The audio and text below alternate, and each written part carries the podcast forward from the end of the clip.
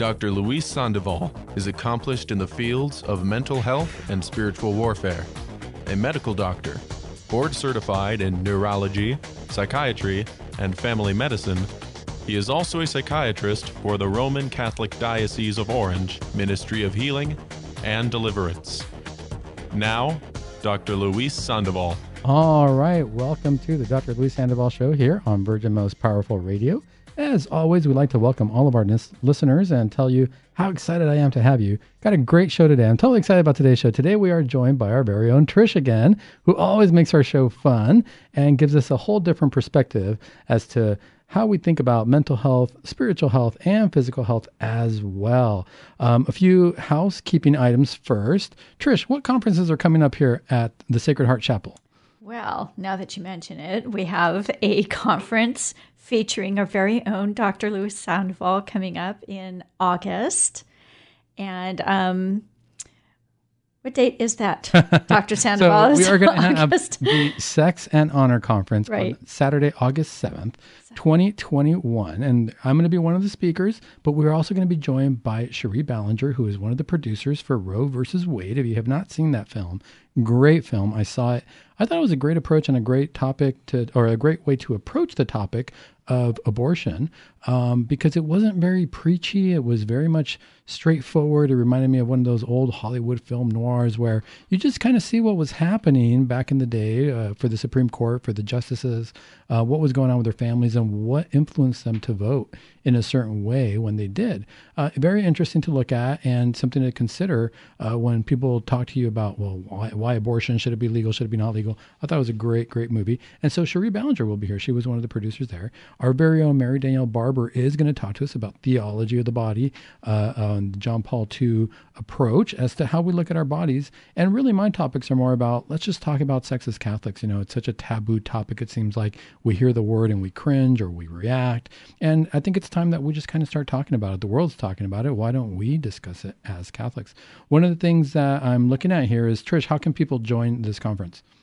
So um, they can register for this conference online. Um, we have two ways to actually view it. They can come in person, and um, or they can just choose to view it live online through our portal and they would just go to virginmostpowerfulradio.org to sign up for it. It's very and easy. I am actually on the webpage for virginmostpowerfulradio.org right now. So I can tell our listeners when you go on the webpage, scroll down a little bit, you're going to see that there's actually two conferences, and I'm going to discuss the other conference in a second. But if you click the second Sex and Honor Conference, it takes you to the page.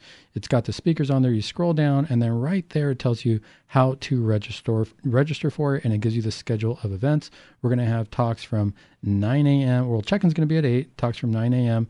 till uh, 4 p.m. is going to be end of question and answer, followed by a holy hour. What a better way to follow up a conference. And then there's going to be a 5 p.m. vigil mass. So that's pretty exciting. Easy to, to join right there on our website. The other conference that's coming up is actually pretty exciting. It's the Women's Conference, True Devotion to St. Joseph. That's going to be Saturday, September 18th.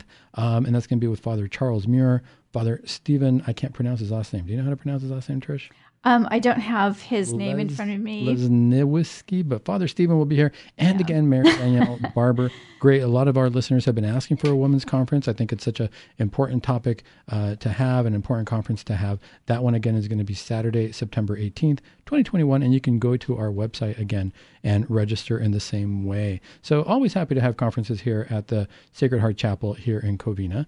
Um, and wonderful that you can either register to be in person or virtual. Now, today's topic very interesting topic, very great topic, um, because a lot of us experience this, a lot of us feel this, and a lot of times people don't know how to approach it. But before we do that, since we are at the noon hour, let's pray the Angelus. In the name of the Father, and of the Son, and of the Holy Spirit, amen. The angel of the Lord declared unto Mary, and she conceived of the Holy Spirit. Holy Spirit. Hail Mary, full Hail of grace, the Lord is with thee. Blessed art thou amongst women, and blessed is the fruit of thy womb, Jesus. Holy Mary, Mother of God, pray for us sinners now and at the hour of our death. Amen. Behold the handmaid of the Lord. Be it done unto me according to thy word. Hail Mary, full of grace, the Lord is with thee.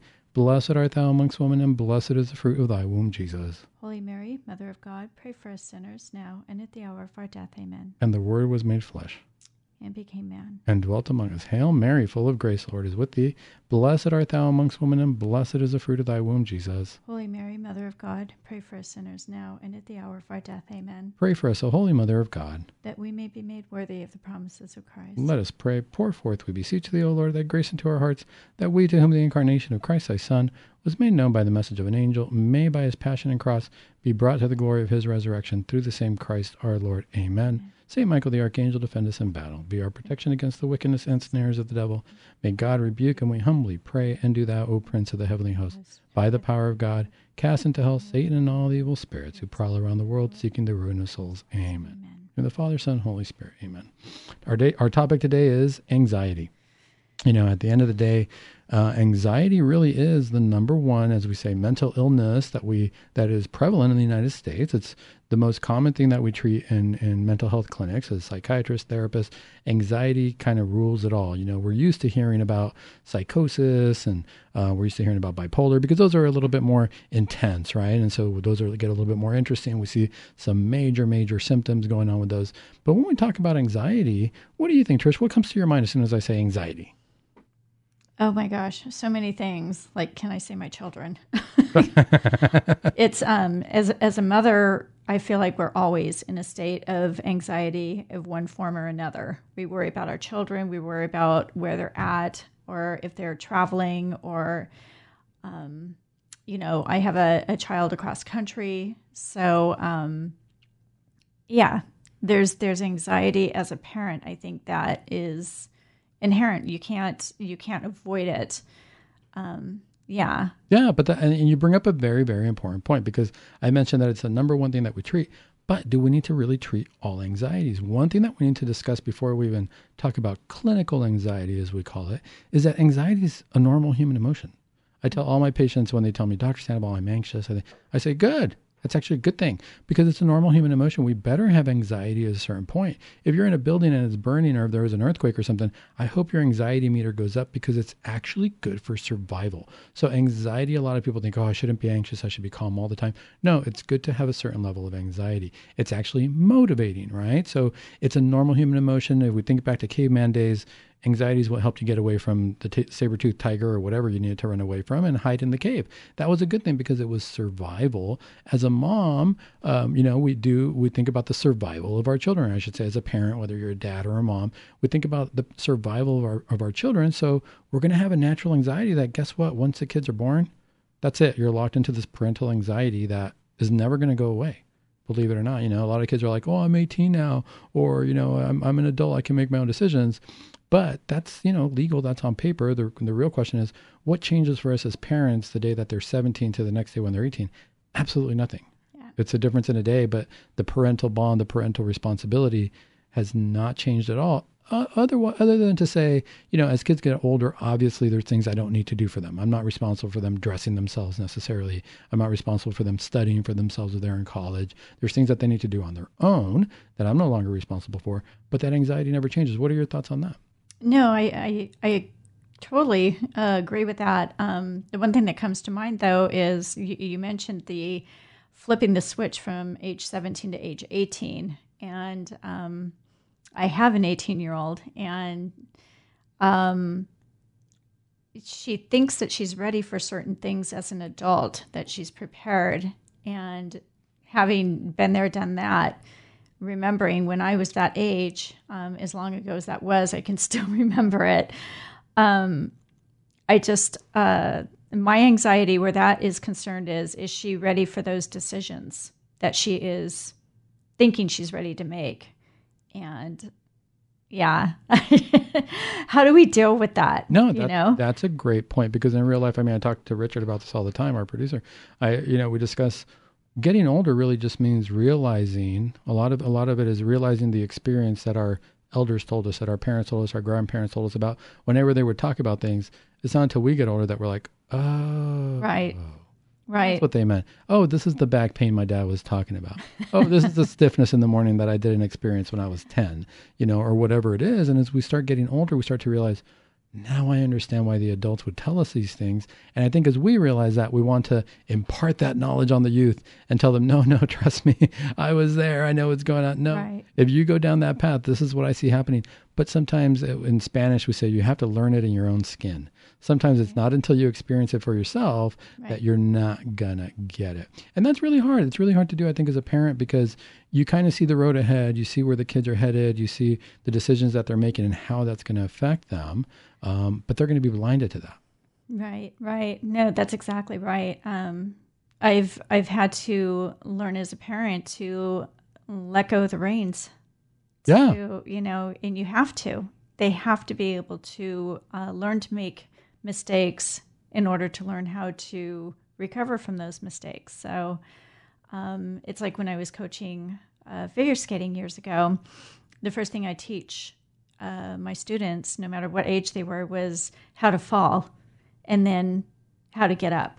That was the very first lesson. We did it five times. And did you- exactly. Did you, make them fall? Yes, I made them fall. I showed them how to do it without hurting themselves and um, had them do it repeatedly so that they could repeat the proper behavior, how to get up without hurting themselves, also. That's fascinating. right. You know what? You know why I find that because if you look at it from a, a just kind of an everyday experience, you think, oh, how logical. You know, you teach your kid how to fall and all that. stuff. But you said something super, super important.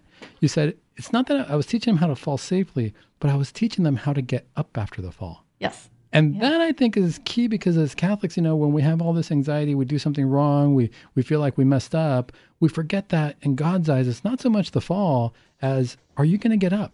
And How move do you get up forward. Right. And move forward. What did you learn from that experience? Oh my goodness, that Right. that right there in a nutshell is you know being Catholic. More with Trish will be come back from the break as we continue to talk about anxiety and what that means for us as Catholics.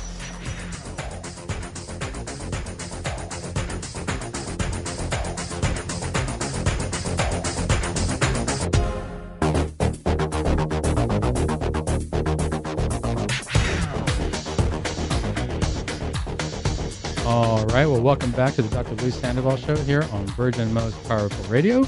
Today we have our special guest Trish, who is joining us to talk about anxiety and what does this mean for us as Catholics. What kind of conversation can we have about it? Um, because it can lead to some interesting things that we're going to talk about later on in the show. But you know, as parents, you know, and I can totally appreciate this when I asked Trish, what does anxiety mean for you? You know, right away we think about our kids, right? Because that's our biggest source of anxiety. But let me ask you this: Do you know the difference between fear and anxiety? There's actually a definition. We, we actually, and you don't have to, I mean, we haven't discussed this before, so just what comes to mind. But fear versus anxiety, there is actually a psychiatric definition for the for these. Um, Take a guess. take a guess. Okay. Uh, fear is something that you react to, Mm-hmm, mm-hmm. and anxiety would be um, something that you can actually manifest yourself. Great way to describe them, actually. Yes. So, to give you the formal definition, fear is actually an emotional response to a very real or perceived im- imminent threat, Mm-hmm. which puts you in a flight or flight or something you react to. You're going to react to fear. So that's why when we go to see a horror movie, if people are into those, they you experience fear. You don't necessarily, and you well, you experience some anxiety too, and I'll tell you that that definition as well. But fear you experience because it's a real threat. You see it happening, and you're really worried in that moment, and so it makes you take a fight or flight. You got to move. You got to react. Like I described, you know, you're in the middle of a burning fire. There's a, a earthquake, something going on along those lines. Now, anxiety, you said, is something that you can manifest. And you're right, because the difference is fear is happening right now and I'm reacting to it. Anxiety is an anticipation Anticipation. of a future event. So, mm-hmm. anxiety, so that's the biggest difference. The anxiety is I'm worried about something that's going to happen. So, instead of fight or flight, it makes me vigilant and prepare. So, I start to worry about the future. So, that's the difference. Fear is the here and now, anxiety is more uh, shall we say fear, but we, shall we say concern or worried about the future, and it keeps you in a waiting mode. So it's interesting to notice that because a lot of people ask, well, what's the difference between fear, anxiety? You know, uh, what does that mean? But it's just an interesting exercise in, in doing that. Now, what I do want to tell our listeners is, how do you know if your anxiety is to the point where you're more than just a parental anxiety, more than just an everyday anxiety, but you really kind of go get some help? You, you, you really need to talk to a psychiatrist or a therapist or something. Do you know? Would you know, Trish? I think when um, it becomes debilitating and your entire life, everything your everything that you are planning your day out revolves around whatever you're anxious about, um, or the fact that you can't do something it's almost you're like deer in the headlights you, you're not moving you're not moving forward you're not getting stuff done because you're anxious about either doing that or something else that's unrelated um, it can be so many different but that's absolutely right. yeah That's absolutely right because, like I said before, right? We said earlier, anxiety is perfectly normal. Everybody experiences it, and we anticipate that you're going to experience it. We anticipate that there's going to be anxiety. Um, but all of a sudden, when do I need to go get help? You know, does, has anybody ever said, "Gosh, you need to go do something about that anxiety because it's making me anxious" or something along those lines? Really, what it comes down to is how persistent is it? In other words, in, in layman's terms, are you able to get over it? Because anxiety, I could worry about certain things, but am I able to function anyway? Am I still able to go to work? Am I still able to talk to my friends? Am I still able to get through life and think, oh, yeah, I am worried about taking care of that thing in the future, or I got to take care of that? But is it making it so that I don't even want to get out of bed because I'm so scared? So, just a few points for our listeners. Um, we know in, in, terms of treatment, the way we, we look at this is we know that we need to treat officially if you're having excessive or persistent anxiety for more than six months right? So we'll let it go six months because, like we said, anxiety is normal. If you're telling me that you're worried about taking a test next week and you're in college, I'll say, okay, well, take your test and let's see what happens. But if all of a sudden you take your test and you're still worried about it, and I'm like, well, the test is over. Why are you worried now? Well, I'm worried about the next test, or I'm worried about this or that. And if that's lasting for longer than six months, it might be time to consider getting help.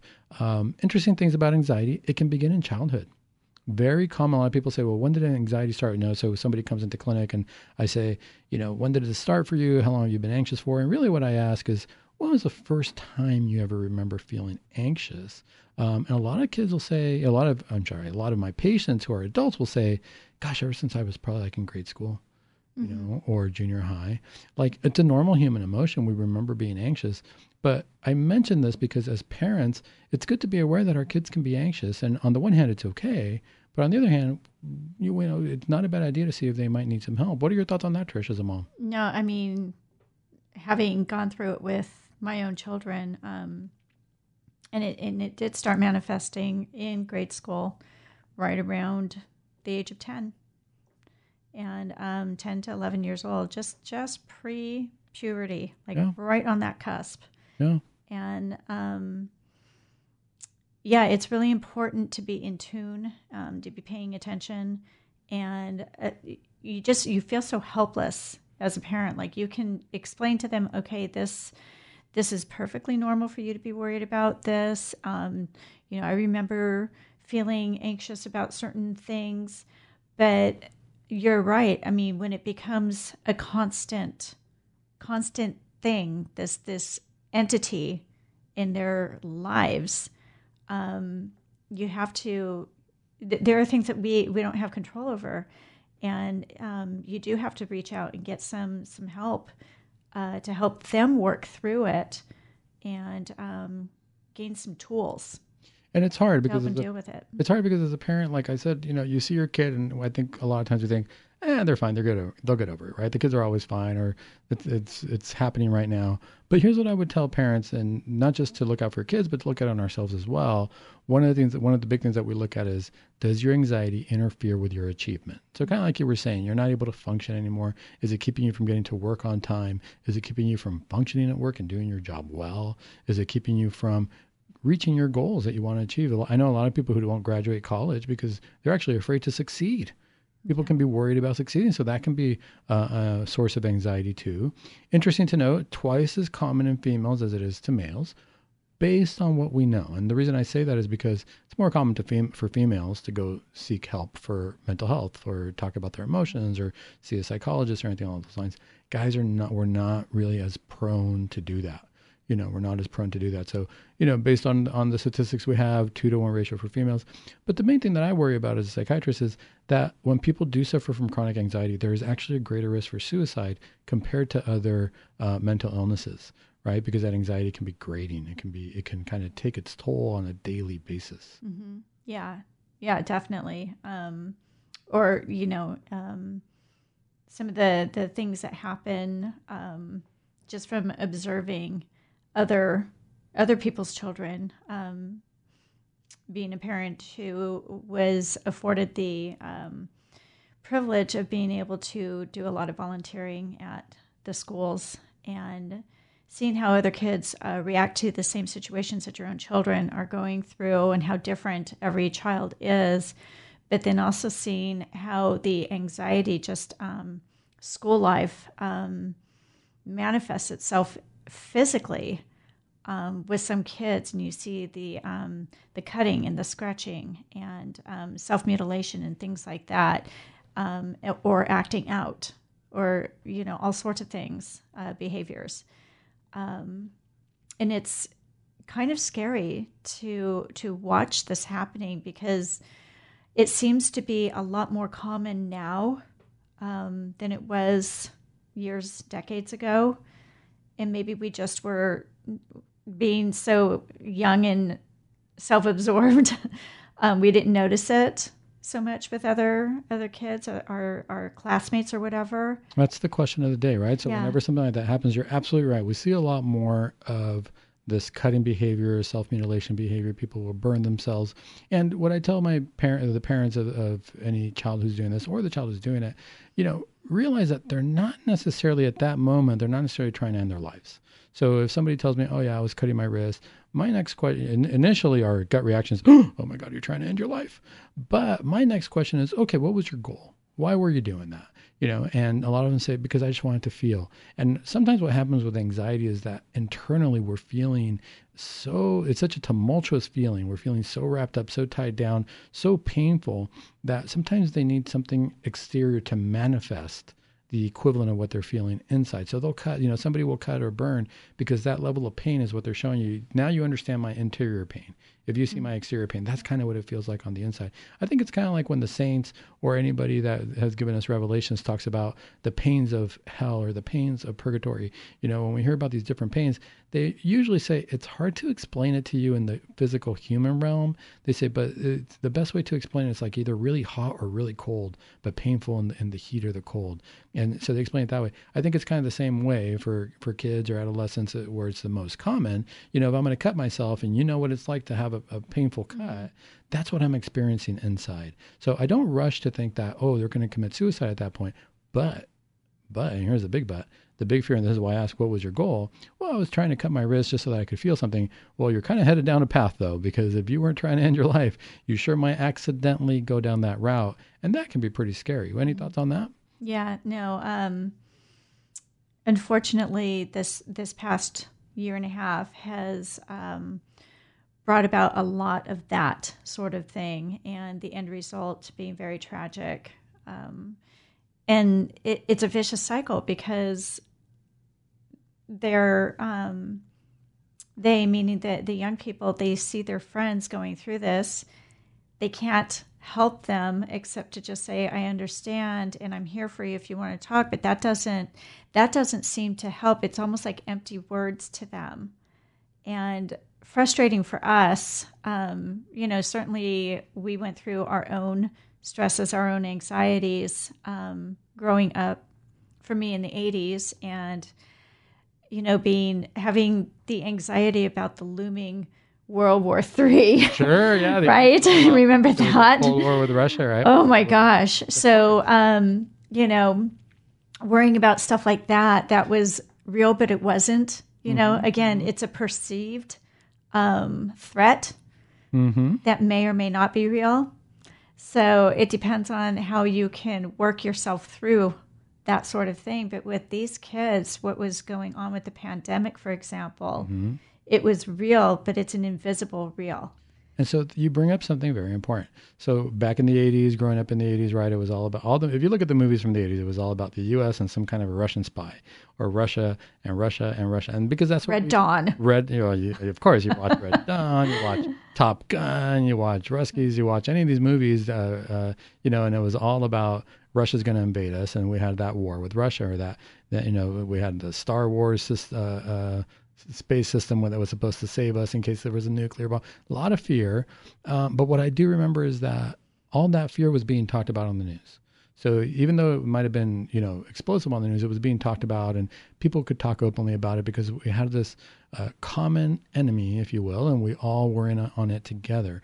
I think nowadays one of the saddest parts that I find, and you can tell me how true this is, it seems like we don't have a common enemy now. I think people are anxious about different things, and those don't always come up. So, like if we're going to look at the pandemic, some people are more worried about why am I being forced to wear a mask and what does this mean for my freedom. Other people are more worried about how could you not see what's happening and why aren't you wearing a mask or protecting yourself. We can talk a little bit more about this when we come back from the break because what I want to do is I want to discuss different types of anxiety disorders, what to look out for when you want to come in and get help from your psychiatrist, and just kind of everyday anxieties that we're experiencing now. Uh, more of this when we come back from the break with Trish as we discuss anxiety. Thanks for joining us, Trish.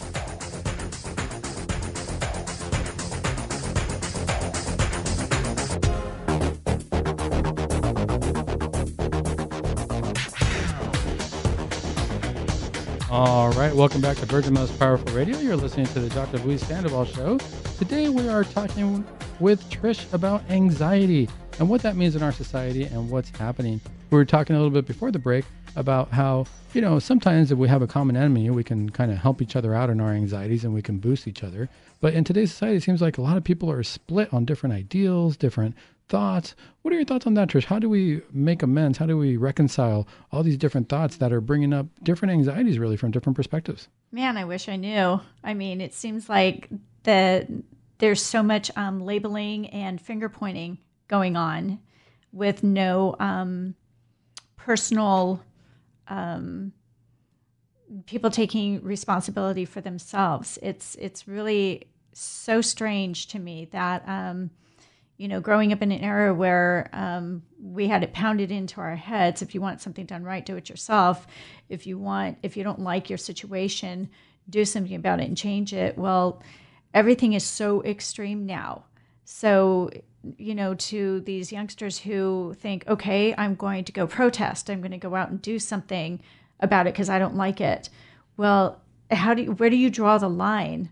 And you know, it it's just they're so bombarded with so much um I don't know, propaganda. Well, you bring up something interesting to consider. You said we grew up in a, in an era where if you wanted something done or if you didn't like, go fix it, mm-hmm. take action, do it.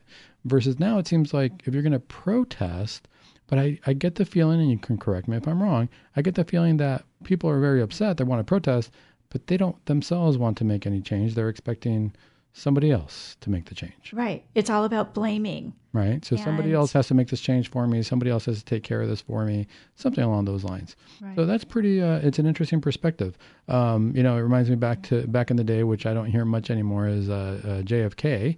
Uh, do you remember his famous line in his speech? Ask not what your country can do for you. Ask what you can do for your country. Right. Don't hear that much anymore. Now it's all about what's this country doing for me. Right. you know. Right. But interesting point and interesting things to talk about in terms of anxiety too for our listeners is is there only one kind of anxiety? We talk about anxiety as though it's a one uh, a stop shop, but really there's different types. So let me go through a few of them. So in case anybody's experiencing these, you know, you might want to go get help or you might want to get these taken uh, a look at. Uh, one of them is now this happens as a kid right? The one that we all know about, separation anxiety. You take your kid, and this, and this is normal as a baby growing up. You practice leaving the room, they cry, mom walks back in the room, and then they're happy. Um, but then all of a sudden, you know, as they grow up and they're going to school, we see separation anxiety, say preschool, kindergarten, whatever the first age of school is.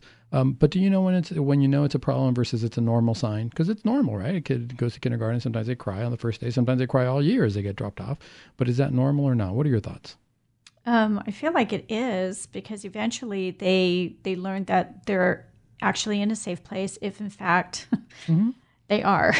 Yeah. and sometimes those school might not be a safe place. And so I think what you need to pay attention to is if your child is continuing to react um, when you're trying to get them to go to school, especially if they're older, and have the reasoning capabilities to know Absolutely. that um, school should be a safe place. So if if it's not safe for them, why? Absolutely. And so one of the things to consider is this is what I would usually tell parents. Talk to the teachers and see what's going on. First, you know, if they're in kindergarten, preschool, where the kid might not be able to express themselves as well. You know, after you drop them off, very common for the teachers to say, "Oh, trust me, once you leave, they're fine, and they play all day and you're fine." and all of a sudden you show up to pick them up again, or the, any parent shows up and they start crying again. Very common, and so then that's a normal reaction, and that's a kind of a healthy separation anxiety because during the day they weren't you're out of sight, out of mind, and they were okay. If you notice that the teacher's saying no, they're just crying all day, that might be something that we need to look at. You know, at a certain point, the kid has to readjust and realize they are somewhere safe. They there's something, uh, you know, they don't have to cry all day. They're going to be distracted by the lesson plans at those young ages. But you bring up a good point. If a kid's getting older, or if they really, really just don't want to go to school, we kind of got to ask ourselves why. Is something going on? Is this more than just separation anxiety? Is there regular bullying going on? Do they feel that they're not safe around a certain teacher? You know, whatever it is that's definitely an important question to ask. Definitely important to uh, get help if needed. Um, another source of anxiety, so that's for kids. As we get older, uh, a very common one is specific phobias. So people have specific phobias, right? So you've heard of like the movies, you know, arachnophobia, and people play on, you know, you're afraid of the spiders, you're afraid of snakes, you're afraid of flying. This can really happen. The question is, how debilitating is it? So a lot of patients will say, I'm afraid of flying. Um, you know, sometimes they'll take a, a small dose of a certain medication for the flight and it relaxes them, and that's good. But what about somebody who's claustrophobic? and they have to take an elevator up to the whatever level of the building that they have. What are your thoughts on that, Trish? Yeah, um, my gosh. Um, you know, you hear about uh, these people who are, um, like you say, claustrophobic or maybe afraid of heights, and so they gather up all of their their buddies and they do something to put them in that situation so that they can overcome their fears. Um, yeah, but what happens if you have an anxiety attack while you're like at the top of that that bridge that you're going to bungee jump off of? And you well, freak out. So, well, okay, if you're going to bungee jump off a bridge, I mean that that could be a source of anxiety, and you're afraid of heights. But I think a, a fear of heights is pretty. It depends on the level of height. I mean, if I'm at the top of the building and looking down, and people say I have a fear of heights, that's pretty normal. The building's like 30 feet, or if you're at the top of the bridge and you realize you're going to jump off of it, because now it's a matter of life or death at that point. But what if you're afraid of heights and you can't get on a couple steps of a ladder or something? That could be debilitating. If you're afraid of uh, uh, enclosed spaces and you need to take that elevator, how are you going to get up to the office? I mean, you're going to take the staircase all the time, maybe. What if you are afraid of flying and all of a sudden you do take a little bit of medication beforehand, all of a sudden you're in the plane and it wears off? And you're right. sitting in this plane and you still got hours to go on your flight. You know, these are things that are going to be important to remember that there are solutions outside of medication for some people where you can start doing exercises mental exercises where you can start thinking of something happier you start you know distracting yourself you start to do deep breathing exercises all these things are going to help because when people are anxious they do have a physiological response, right? They can be a physiological response, which brings me to my next one. What happens if there is a panic disorder, right? And do you know what a panic disorder is, Trish? Do you know what the definition of that is? Well, um, I mean, I've heard of um, panic attacks and mm-hmm. things like that. People, um, it's been described to me, and I think I've probably had one or two myself, where you you literally feel like you're heart is exploding out of your chest, mm-hmm. or um, it's the same feeling like if you're um, having a nightmare where you're being chased and you can't move. Um, only they're they're wide awake and they are completely aware of what their surroundings are. So it's not like they're in a trance state or anything like that. It's just um, complete fight or flight feeling. Absolutely. Yeah. And what happens is, so when people do have a panic disorder, you're right. They have these very, very strong emotions. Uh, you feel like your heart's going to jump out of your chest. You start sweating. Your blood pressure goes up. Things of that nature. But then you got to ask yourself, do I need to go to the ER? Because very commonly, people having a panic disorder feel like they're having a heart attack. Yes. And they say, there is something wrong with me. I know I'm going to die. Mm-hmm. And that's how they feel in the moment. They go to the ER and then they feel very embarrassed or they feel very upset when the doctor tells them, no, there's nothing wrong with you. You're fine. You are not having a heart attack. You're just actually having anxiety and it's panic. And then they feel like there's something wrong with me mentally. You know, I'm not going, am I going crazy? What's mm-hmm. going on? But what I want listeners to understand is that's how strong the panic disorder is. Mm-hmm. You're going to have the symptoms go so intense that you might feel like you're going to die. Mm-hmm. You might feel like there's something wrong with you. Um, and you end up going to the ER. So one telltale sign that somebody truly had a panic disorder because a lot of people will come and tell me, Doc, I sort of have panic disorder. I was just freaking out because this happened and freaking and they use the word freaking out. When somebody's had a panic disorder, they say or a panic attack, they say, I am so deathly afraid of having one again. I never want to experience that again mm-hmm. because it is the worst feeling in the world. It is super scary. So that's something to consider. For those times, it is good to take a medication at that time. It kind of quells the emotions, it, it slows the body down because unfortunately, it's a vicious cycle where you start having anxiety, the heart rate goes up. As the heart rate goes up, it tells the brain, you better worry, and it activates the brain. As the brain activates, it tells the heart to activate. So it's this back and forth cycle of anxiety in the body, anxiety in the body, and there's no way to turn that off. It's just a matter of time. Now, it might last for somebody, say, I don't know, five minutes, but to them, it felt like an hour. You know, in that moment, it feels like an hour. So these are important things to definitely consider and get help with. Um, there is something also called, I don't know if you've ever heard of social anxiety disorder. Social anxiety. Any thoughts on that? Um, a lot. um, it's very close to me. I I have somebody very very close, near and dear to me who actually has it, Okay. and um, it's um, it's a struggle for many reasons, especially as this person um, is becoming an adult, and they are going to have to deal with people, you know, um, whether it's with um, school or um, having a job where they have to actually deal with the public, let alone their employer, and have to um, be in front of somebody answering questions, you know. Um, so it's um, it's a struggle. Even even doing simple tasks like going up to a bank teller to withdraw funds from your account or um, ordering food at a restaurant. It's really hard because, like Yeah. you were saying, with social anxiety, one of the things is if you suffer from it, it's really hard because it's hard to function. Yeah. You know, it's hard to go do what seems like everybody else can do. If a loved one suffers from it, it's hard because it's hard to function because you feel limited in being able to just kind of freely go do things and not worry about things that seem basic, things that seem like they shouldn't worry the person. But the, the reality is that they do, that anxiety is very real. Mm-hmm. And it's a struggle both ways because it can get frustrating. It can lead to a lot of arguments. Mm-hmm. It can actually lead to in relationships breaks up, break up and things like that. If somebody's dating somebody because they say, I don't want to live my life like this. I want to be able to get out there and function. And the other person's saying, well, I need you to stay with me or I need you to, to be here with me because I can't move. Um, so if somebody is experiencing that, I recommend that they get help or that they seek out help because that is truly right there one of those that most people don't see mm-hmm. because it's it's hard to see that one. You know, for somebody to say, usually it's the person telling you, "Hey, can you go do this for me? Can you go do mm-hmm. that for me? Can you say this for me?" And all of a sudden it becomes this crutch, and people start using the term codependency, things like that. But the reality is that person needs to learn how to function on their own as well because it can be very it can be very frustrating. So mm-hmm. if you're experiencing any of these things, any types of anxieties, make sure that you consider going to get help because you can feel better. That's the main thing um, that I would say from a medical perspective in terms of trying to think Catholic and be Catholic. You know, go out there, get help. It's not against our religion to take medication or to get help for yourself.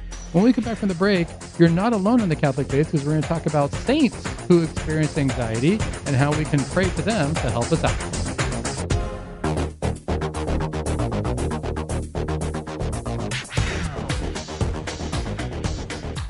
All right, welcome back to the Dr. Luis Sandoval Show here on Virgin Most Powerful Radio, where we are joined by our very own Trish, who is helping us go through this and navigate the waters of anxiety and what really that and what that means for us. You know, as Catholics, we always feel anxious, right? We always say that there's that Catholic stress, that Catholic guilt, that Catholic anxiety. And that's a whole different thing. Today, we're talking about clinical anxiety, what this means in our lives, and is this something that we can get treatment for? In a little bit, we're going to talk about a few saints who experience anxiety. So you realize this is not foreign to any human being, it's a normal emotion. But Trish, what do you think? What do you think about treatment wise? I mean, I know that we can talk about breathing exercises and thinking about good things and meditation and prayer, and that's all 100% true. I recommend that to all my patients. I always tell my patients, I don't have better medication than Christ. I really don't. But also on the practical level, God gave us medicine, God gave us therapies. And what are your thoughts on that? Well, I think um, it, it's hard to know when to go to the the medicine versus um, more of a holistic approach. It's really hard to know. Um, I've seen the effects of um, medication gone wrong Mm-hmm. with a lot of uh, patients, um, personal friends of mine included in all of that. And so, um, you know, I have a phobia for certain kinds of medication um, based on my own observations and personal, um, yeah, um, just experience uh, with it. So, um, how do how does one know when to medicate and when not to? It's a great question. You know, it's a great question, and one of the things that I would say is this: there's different types of therapies, right? And medication is one therapy modality, which obviously works for some people if you need it. And so, what I usually say is from the clinical perspective, uh, if you're going to come into a, a medical doctor in, in, or a therapist or something on those lines, I always say start with therapy.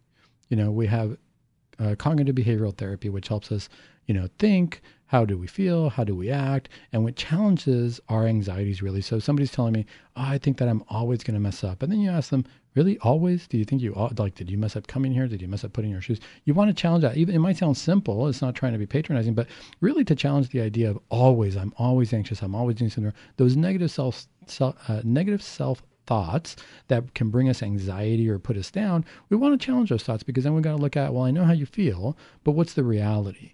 You know, the reality, what are the facts? Because feelings are very different. We can't always trust our feelings, and anxiety is one of those feelings. So the first thing I would say is try the therapies. Um, therapy, talking to somebody, talking to a friend can be therapy, talking to a parent keeping open communication. These are all very therapeutic things. Another thing to consider is uh, a little bit more drastic, but exposure therapy. So, exposure therapy is if you're afraid of particular things like being out in society and thinking that something's going to go wrong. Well, guess what? Maybe you need a buddy or somebody. Go out in society and see what happens. Challenge the brain so that I can see, hey, I was in that situation. Maybe I went to a baseball game and it was okay. Nothing happened. You know, maybe I didn't feel good, but nothing happened. And you start doing things little by little. It doesn't have to be that extreme, but you can start doing things little by little. Um, and that's just therapy. That's we haven't even gotten to medication at that point. But Tricia, if I were to tell you, hey, you know, let's say you came to the clinic and I said, oh my goodness, I think you're suffering from anxiety. I think I want to prescribe you some medication. What's the first thing that goes through your mind when you hear that?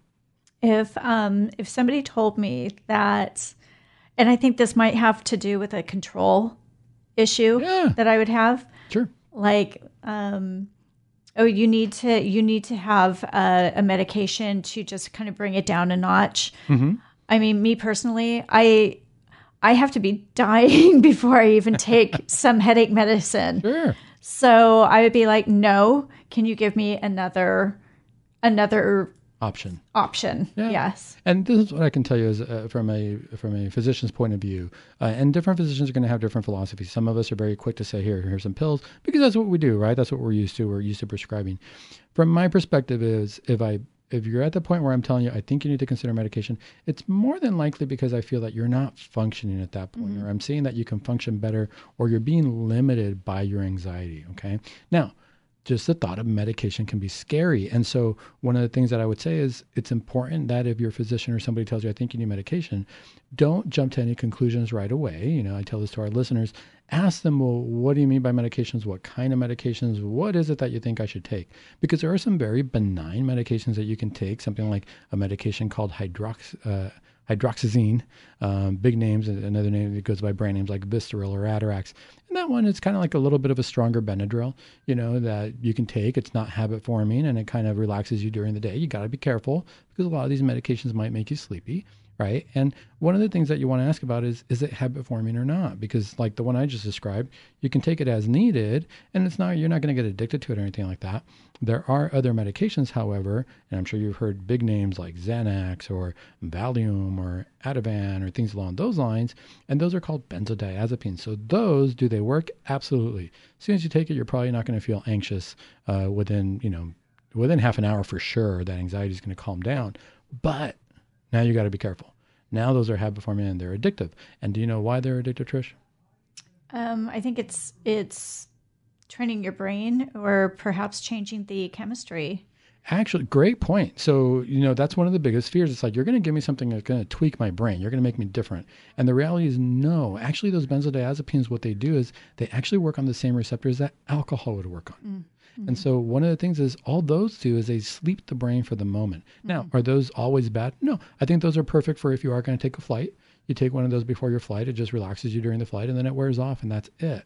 The problem comes in when people say, I want to take it, it relaxes me, it wears off, and now I need another one Yeah. And now I need another. dependency. So you because the body develops a tolerance, just like alcohol. You know, if if you needed one drink to kind of get an effect, after a while, if you continue to do that, you're going to need three, four, five, and pretty soon you become alcoholic, right? Or you become dependent on the alcohol. And so those work in the same way. They're very good to take in a very controlled setting once in a while just to take care of the moment. Panic attacks, you're going to go to the ER if you're having a panic attack. That's what they're going to give you. They're going to say, hey, let's just calm this down right now. Go home and talk to your doctor. But if we're going to talk about long term uh, treatment of anxiety and taking that into account, you want to take something that we call the SSRIs or the SNRIs. And those work on just serotonin or serotonin and norepinephrine. And these are the common names you've heard of Prozac, Zoloft, Celexa, Cymbalta, any of these names that you've heard of, these are actually good medications. You know, you can take, you want to take them every day and it calms the brain down. Um, but you do take them every day. Does that mean you have to be on them forever?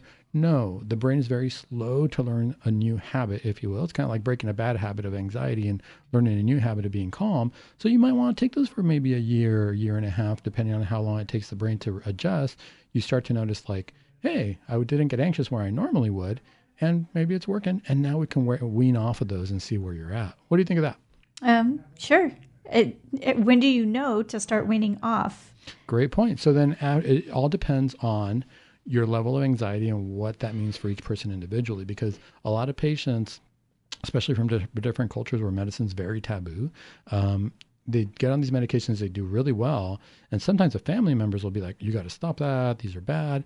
And they'll start weaning off themselves a little bit too early. And then all of a sudden, all the anxiety comes back. It all comes back right away. And then they say, Doc, I'm addicted because I can only be calm without this medication. I say, no, you're not addicted. You just have chronic anxiety, and the medication was helping control it. So it's a fine line. You got to look at that difference. When do you start weaning off, though? Usually, if you get to the point where you notice that, wow, I feel my I feel like my anxiety is well controlled. I feel like myself. I'm not reacting to these moments anymore. Let's drop it a dose. Mm-hmm. Let's drop it a notch and see where I'm at. Let's drop it because what we've got to consider too is, and a lot of us don't appreciate, we can inherit these things, and sometimes anxieties, depressions, they can be chronic. It can be some. It can be like a, like I tell patients, it's like you putting your car in a gear and it doesn't know how to get out of a gear, and sometimes the brain just runs in that gear. Uh, depends on the person. Some people will never experience this in their lives. Some people sp- uh, sporadically, but for other people it can be chronic and they can be in that gear. So really, it's about having that conversation with your doc, keeping an open mind, but always being comfortable with what you're taking and making sure that it's not habit forming or you know that it's not going to affect you in any way you know but because at the end of the day you don't i could give you the best medication in the world that i think is going to work but if you don't like it you don't believe it's going to work it's not going to do anything for you. Believe it or not, just like in the Gospels, you know how Jesus couldn't perform miracles when people didn't have faith? We, st- we talk about this time and time again in medicine. If the patient does not believe in the medication, no matter what you give them, they're worried about side effects, they don't like it, it's not going to work. It's just I not going to work. Isn't that interesting? That's very interesting. So, so let me ask you this, doctor. Sure. So, if um, somebody were to be prescribed who has chronic anxiety, obviously that has to be diagnosed 1st mm-hmm and then um, they go on a medication.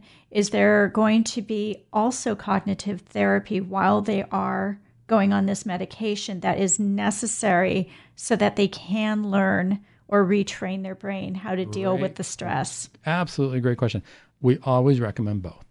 So we always recommend both because you really are going to do both. If you do both, I tell you what, usually that's when I see people come off the medication most successfully mm-hmm. because therapy also trains the brain. Therapy changes the brain. I can give you an example. Like if I were to tell you, "Hey Trish, before I got here, I found out you you won the lottery," and you just smiled. What happened? you know, I didn't do anything. I, I just gave you a piece of information. Your brain absorbed it and said, "Whoa, that's awesome!" And we smile and we get happy just at the thought, right? So mm-hmm. you notice that a thought can change the mood. Right. It can change the brain. It changes the chemistry of the brain. So, in the same way, therapy, now granted, it's not the lottery, but therapy mm-hmm. in many ways is keeping that positive perspective, somebody there to remind you to keep that positive perspective. And the more we think positively, um, the more our brains are actually going to react in, in a uh, less anxious way. I think there was a book one time written as like the power of positive thinking or mm-hmm. something along those lines. And so, and it's true. It sound it might sound cheesy or too simplistic, but the reality is it's true. If we can keep a positive outlook on life, the body follows the physiology follows, and then the anxiety is less. So that's a, that's an important point to make. Definitely therapy with the medication. And one of the important therapies is Catholic therapy, because I always like to look back and as you know, as a mental health professional, I like to look back and say, well, did any of this, you know, what did the saints experience? Because we always think of these saints, the saints as, at least personally, I speak for myself, but we think of them as perfect people. who did nothing wrong and they you know they made it to heaven because they were perfect and they were so good and God gave them these great blessings and we always think I can't be a saint I'm not perfect. That's the first answer. I'm not perfect. And guess what? Neither were they but I think they were perfect in their desire to be with God and their desire to love God. And that's where I think we can start working a little bit more. But it helps us to know that if we are suffering from mental illness and whether it be I hate using the term mental illness if we're suffering from anxieties depressions anything like along these lines it's important to remember that there are saints out there who experience this. So one of the saints, have you ever heard of Saint Dymph, Dymphna? Can never pronounce her name, challenging to pronounce. But she's actually the patron saint of mental illness. Mm-hmm. So Saint Dymphna, she experienced anxiety, depression, and you know she was born to a Christian mother. She lived a good Catholic life, but she suffered from these things. You know, so that's one of the saints. Oh no, our time's almost up. Well, let me go through the other list of saints too, because these are some big names. Padre Pio, yes, experienced anxiety. How could he not? He was being challenged by the devil all the time, right? Saint Rita, who is one of my favorite saints, Saint Rita experienced anxiety. She had a very difficult marriage, became a saint late in her life. If you look at Saint John Baptiste La Salle, he was a famous saint who experienced uh, anxieties and depressions. And guess what? One of my favorite saints, the little flower, the simple way, who everybody thinks she was so perfect, her life was so easy. All she did was do simple things. No, and guess what? She experienced anxieties too. I mean, she suffered from, from a great deal of anxiety and scrupulosity. So if your anxiety is leading you to feel like you're always doing something wrong spiritually or you're always sinning, think of the little flower. She used to experience that too, and she made her way to heaven. Any last words, Trish? Um, I think we need to revisit this subject. it's a good topic, right? There's a lot more to talk about. Absolutely. Definitely. Well, thank you for joining us today. As always, doctor. and in the future, we'll Really be good. back here in the clinic at the Dr. Sandoval Show.